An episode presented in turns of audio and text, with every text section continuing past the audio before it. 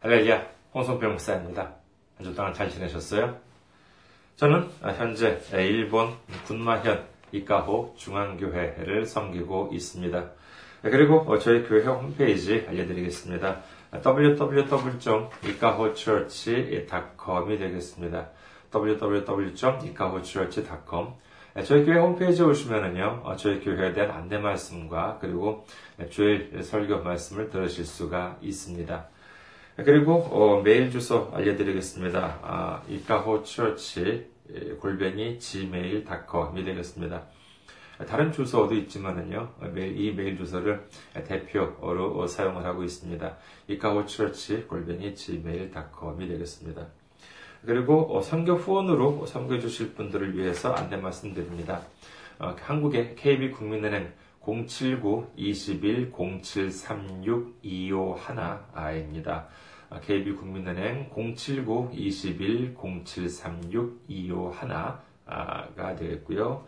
그 다음에 일본에 계신 분들 또는 일본의 은행으로 직접 후원해 주실 분들을 위해서 알려드립니다. 군마은행입니다. 군마은행 지점번호가 190, 계좌번호가 1992256이 되겠습니다. 군마은행 지점번호 190, 계좌번호가 1992256이 되겠습니다.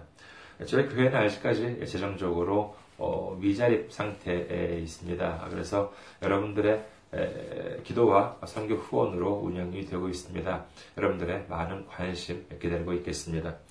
지난주에 또 귀하게 선교 후원으로 선교 주신 분들이 계십니다. 미국 시애틀의 남은 무리들 교회에서 선교해 주셨고요.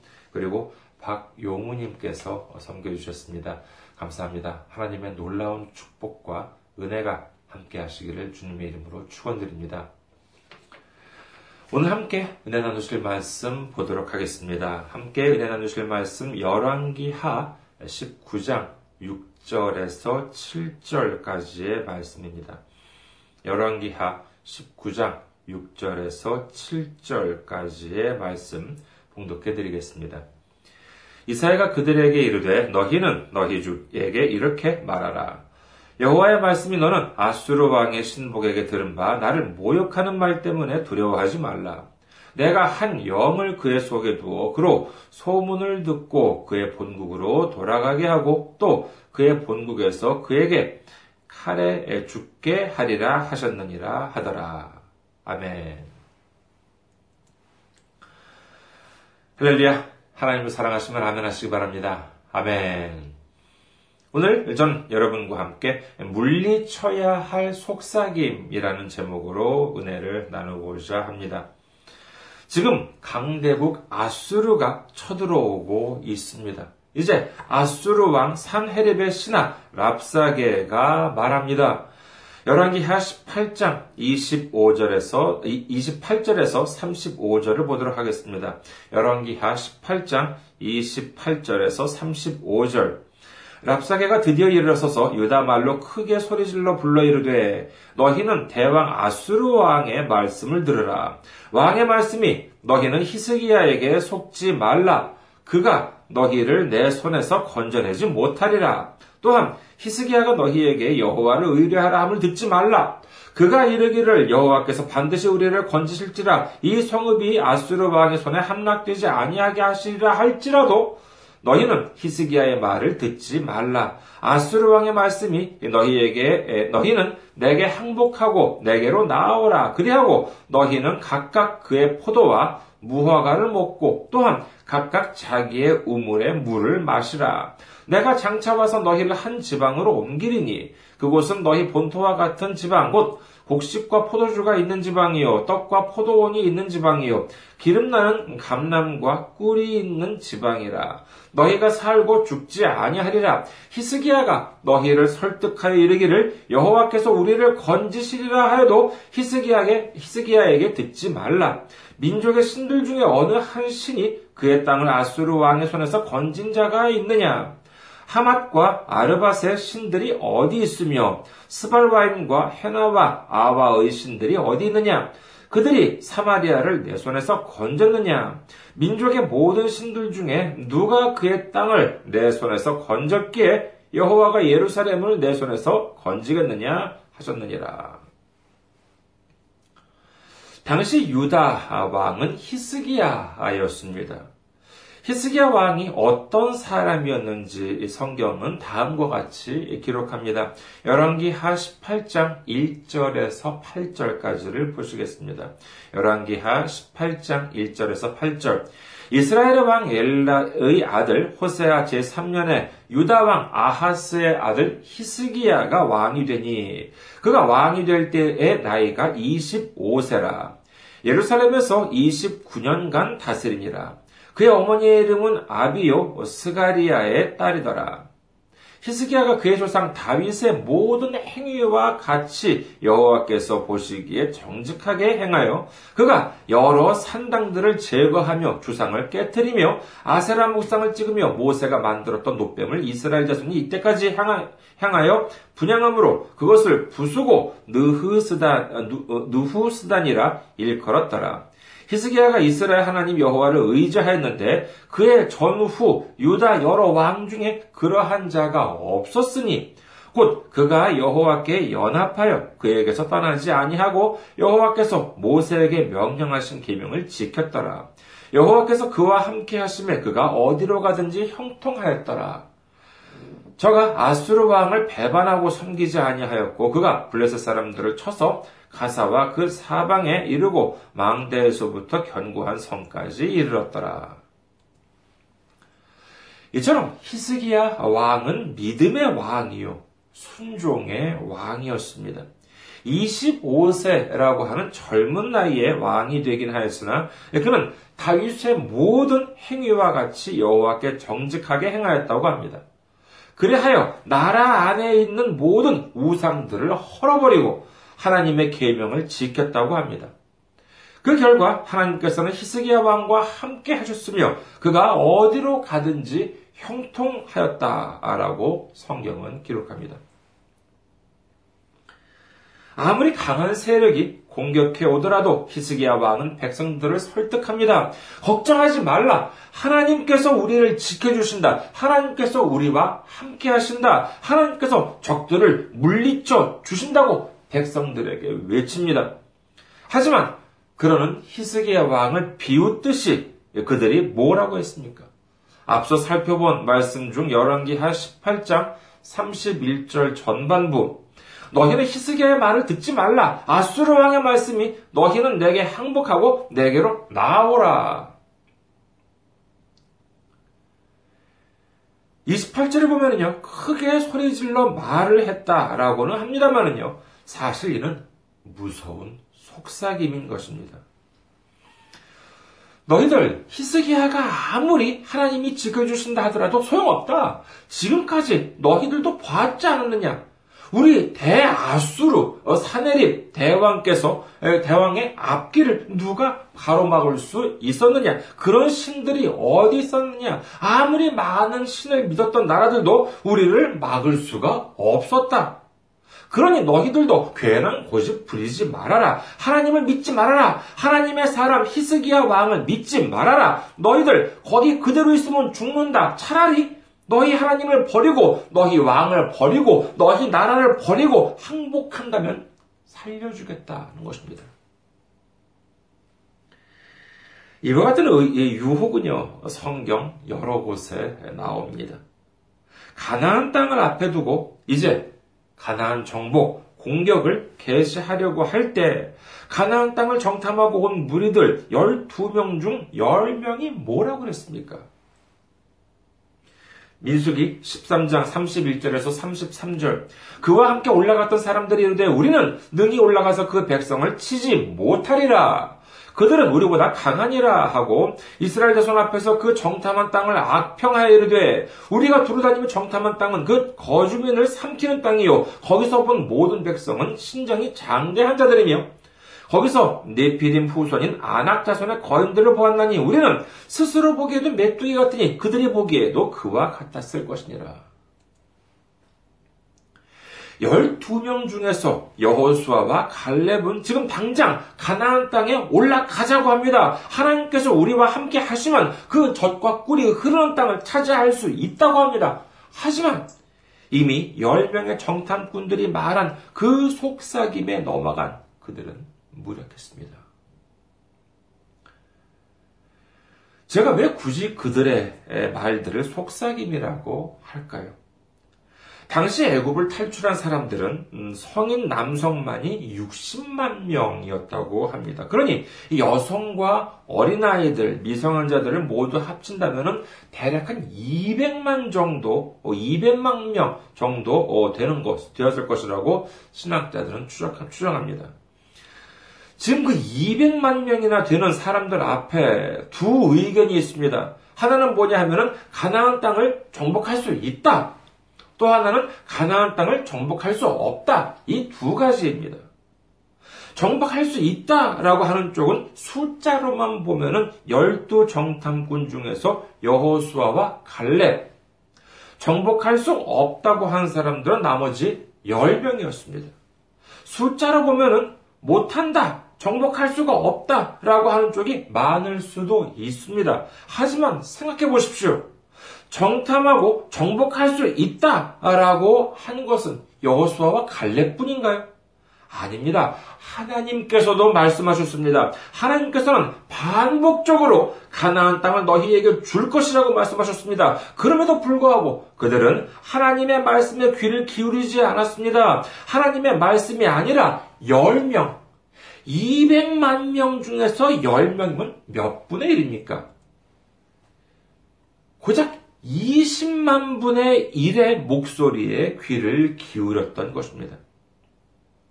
20만 분의 1의 목소리. 이는 완전히 속삭임임에도 불구하고 하나님을 저버리고 그와 같은 부정적인 속삭임에 사로잡혀 버린 것입니다. 그 결과 어떻게 되었습니까? 그렇습니다. 이스라엘 민족의 가나안 입성은 40년이나 늦어졌습니다. 하지만 이는 40년 늦게 들어갔다는 것이 아닙니다. 하나님의 말씀에 순종하지 않고 20만 분의 1의 속삭임에 순종한 그들은 가나안 땅에 영원히 들어가지 못한 채 풀 한 폭이 나지 않은 광야에서 쓸쓸히 죽어갔습니다. 이와 같은 속삭임의 원조가 무엇입니까? 그것은 바로 에덴에서 있었습니다. 사탄은 하와한테 속삭입니다. 창세기 3장 1절. 그런데 뱀은 여호와 하나님이 지으신 들짐승 중에 가장 간교하니라. 뱀이 여자에게 물어 이르되 하나님이 참으로 너희에게 동산 모든 나무의 열매를 먹지 말라 하시더냐. 성경은 뱀을 가리켜 아, 간교했다라고 합니다. 자, 먼저 오늘 문제를 내보도록 하겠습니다. 하나님에 대해서 그리고 예수님에 대해서 잘 알고 있는 쪽은 사탄일까요? 아니면 사람들일까요? 여기에 대해서 100%라고까지는 말씀드리기 어렵습니다만 대체적으로 보면은 사탄이 우리 인간들보다 훨씬 더 하나님이나 예수님에 대해서 잘 알고 있습니다. 예수님이 오셨을 때 사람들은 예수님께서 하나님의 아들, 독생자 하나님이라는 사실을 못 알아봤습니다. 그러나 귀신들은 어땠습니까? 귀신들은 예수님을 알아보았습니다. 그리고 예수님을 시험하실 때, 예수님을 시험할 때 사탄은 무엇을 근거로 삼았는가 하면은 감히 하나님의 말씀, 성경 말씀을 들고 예수님을 실족시키려고 했던 것입니다. 그와 같은 사탄이 하나님의 명령, 그러니까 창세기 2장 17절에서 아담한테 하신 명령, 선악을 알게 하는 나무의 열매는 먹지 말라. 네가 먹는 날에는 반드시 죽으리라 하시니라. 라고 하는 하나님의 말씀을 몰랐을 리가 없습니다. 그럼에도 불구하고 하와에게 이런 질문을 할 이유가 무엇입니까? 뭐 무언가를 뭐 확인하기 위해서 그랬어요? 아닙니다. 목적은 단 하나, 하와를 타락시키기 위해서인 것입니다. 하나님의 명령을 저버리게 하기 위해서인 것입니다. 이것이야말로 너무나도 무서운 마귀 사탄의 속삭임이었던 것입니다. 이 속삭임에 넘어간 하와는 결국 어떻게 되었습니까? 하나님의 명령을 어기고 선악을 알게 하는 나무 열매를 따먹게 됩니다. 그뿐만 아니라 자신의 남편인 아담한테까지도 하나님을 배신하게 만들었던 것입니다. 그 결과는 하나입니다. 타락이요, 저주요, 불행이요, 실패자, 패배자로 전락하고 마는 것이었습니다. 왜 이 지경이 되고 말았습니까? 그것은 바로 이 속삭임을 뿌리치지 못했기 때문인 것입니다. 하나님이 안 된다고 하면 안 돼. 쓸데없는 소리 하지 말고 물러가라. 라고 하면 되는 것을 자꾸 말을 하게 내버려 두니까 결국 거기에 넘어가고 말았던 것입니다. 반면, 욥은 어땠습니까? 그렇게 많은 재산, 그렇게 많은 자녀들을 가지고 있었지만은 모든 것이 한순간에 날아가 버리고 말았습니다. 어디 그뿐입니까? 욥기 2장 7절에서 8절을 봅니다. 욥기 2장 7절에서 8절 사탄이 이에 여호와 앞에서 물러가서 욥을 쳐서 그의 발바닥에서 정수리까지 종기가 나게 한지라. 욥이 제 가운데 앉아서 질그릇 조각을 가져다가 몸을 긁고 있더니 이제 재산과 자녀들을 잃었을 뿐만 아니라 그의 건강까지도 완전히 망가지고 말았습니다. 발바닥에서 정수리까지 종기가 온몸에 났는데 그걸 질그릇 조각을 가져다가 이렇게 벅벅 긁고 있었다, 긁고 있었다는 것입니다. 얼마 전까지만 하더라도 그야말로 남부럽지 않던 삶을 살았던 그가 아무런 죄 없이 이 지경이 되니 얼마나 어이가 없었겠습니까? 이를 보다 못한 그의 아내가 말합니다. 욥기 2장 9절. 그의 아내가 그에게 이르되 당신이 그래도 자기의 온전함을 굳게 지키느냐 하나님을 욕하고 죽으라. 사실 그의 아내가 한 이 말을 가지고 그의 아내를 마치 뭐 악처와 같이 말하기도 합니다만은 저는 이렇게 생각합니다. 오죽했으면 그랬을까? 정말 너무나도 가엽고 정말 보기 딱했을 것입니다. 얼마나 어이가 없었겠습니까? 그렇게 믿음이 좋다고 소문났는데, 그렇게 하나님으로부터 축복을 받았다고 사람들은 부러워했는데, 갑자기 이렇게 되니 안쓰러운 마음에 그런 말을 했을지도 모르겠죠. 하지만 그렇다고 하나님을 욕해도 될 리야 있겠습니까? 이 속삭임, 어쩌면 정말 하나님을 욕할 수 있는 상황, 이와 같은 속삭임인데도 불구하고 욥은 물리쳤습니다. 욥기 2장 10절. 그가 이르되 그대의 말이 한 어리석은 여자의 말 같도다. 우리가 하나님께 복을 받았은즉 화도 받지 아니하겠느냐 하고 이 모든 일에 욥이 입술로 범죄하지 아니하니라. 그 결과 욥은 어떻게 되었습니까? 마지막에는 하나님을 보게 되는 축복, 진정한 하나님, 하나님을 알게 되는 축복을 얻었을 뿐만 아니라 빼앗겼던 모든 것들이 회복되는 축복, 그 이전보다도 훨씬 더 부여하게 되는 축복을 받을 수 있었던 것입니다. 앞서 살펴본 바와 같이 이 아스르의 사네립 왕은 대군을 이끌고 와서 유다 땅을 공격하려고 합니다. 하나님을 모욕하고 하나님의 사람 히스기야 왕을 모욕합니다. 이때 하나님께서 하신 말씀이 바로 오늘 구절입니다. 다시 한번 살펴보겠습니다. 열왕기하 19장 6절에서 7절 말씀입니다.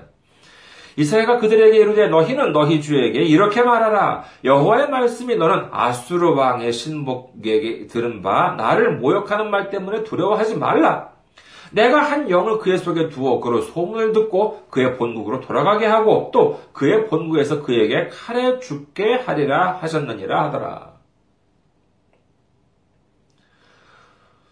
사실 당시 상황으로 보았을 때 이건 말이 안 되는 것이었습니다.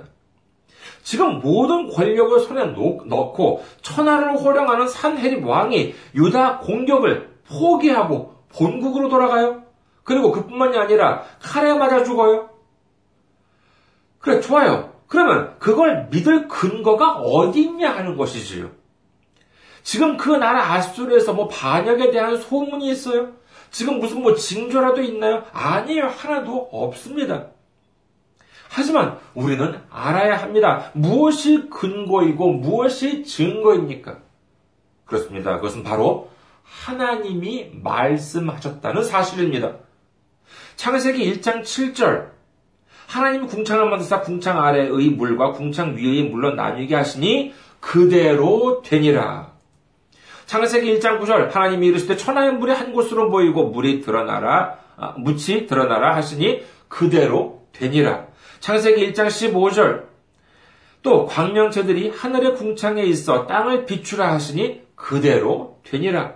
창세기 1장 24절 하나님이 이르시되 땅은 생물을 그 종류대로 내되 가축과 기는 것과 땅의 짐승을 종류대로 내라 하시니 그대로 되니라.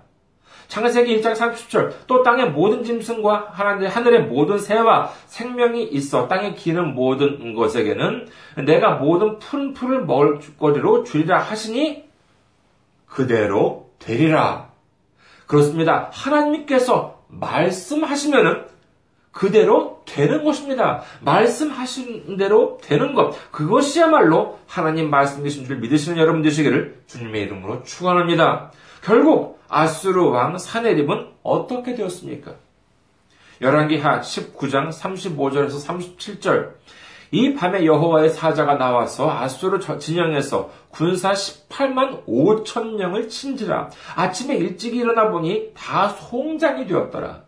아수르 왕 사네립이 떠나 돌아가서 니누웨에 거주하더니 그가 그의 신 니스으록의 신전에서 경배할 때 아드람멜렉과 사라셀이 그를 칼로 쳐 죽이고 아라라 땅으로 그들이 도망함에 그 아들 에살핫돈이 대신하여 왕이 되니라. 전쟁터에서 전날에 여호와의 사자가 갑자기 그 아수르 왕의 진영의 군사들 18만 5천 명을 다 죽여버렸다는 것입니다. 그래서 결국 어쩔 수 없이 빈손으로 돌아갔더니 거기서 칼에 맞아 죽었다는 것이에요. 말이 됩니까? 아닙니다. 말이 안 돼요. 하지만 어쩌겠어요. 실제로 일어나 버렸는데 말이에요. 만약에 히스기야 왕이 하나님의 말씀을 안 믿고 아수르에 항복했다면 어떻게 되었습니까? 그는 그의 나라를 잃었을 뿐만 아니라 포로로 끌려가서 비참한 최후를 맞이했을 것입니다. 우리는요, 분명히 잘 됩니다. 믿으시면 아멘 하시기 바랍니다. 그렇습니다. 우리를 위해서 우리 하나 살려보려고, 우리 하나 잘 되게 해보시려고 예수님의 생명까지도 아낌없이 우리에게 주셨는데, 우리가 잘 안 될 리가 없는 것입니다. 전도를 하러 어, 저희 교회 주변을 돌아다니면은요 여기저기서 막 개가 막 짖습니다. 제가 가면은요. 그렇다면 전도를 하면서 그 개가 짖는 소리 하나하나에 귀를 기울여야 하나요? 아니에요. 담대하게 주님께서 인도해 주시는 길을 나아가면 되는 것입니다. 여러분, 마귀가 귀에 대고 쏙닥쏙닥거리면 어떻, 어떻습니까? 상당히 거슬리고 시끄럽게 느껴지겠지요. 어, 일본말 한번 좀 배워볼까요? 일본에서는요, 시끄럽다라고 하는 것을 우르사이라고 이제 이렇게 이야기합니다. 그런데 이그 우르사이라고 하는, 시끄럽다고 하는 우르, 우르사이라고 하는 한자가 대단히 흥미롭습니다. 이 한자는 어떻게 쓰냐면요. 5월 8이라고 써요. 그래가지고 8이 날아다니는 그 벌레 있잖아요. 5월 달에 8이라고 써가지고 이것을 시끄럽다라고 하는 한자로 씁니다.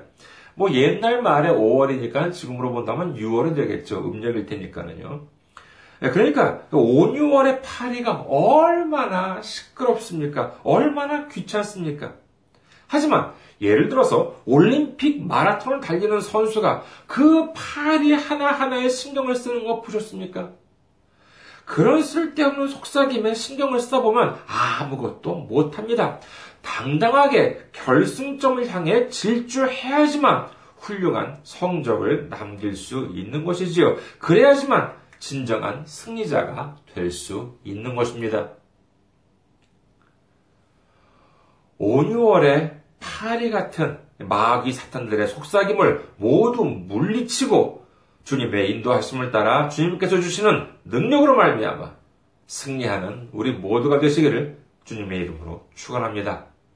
감사합니다. 항상 승리하시고 건강한 모습으로 다음 주에 뵙겠습니다.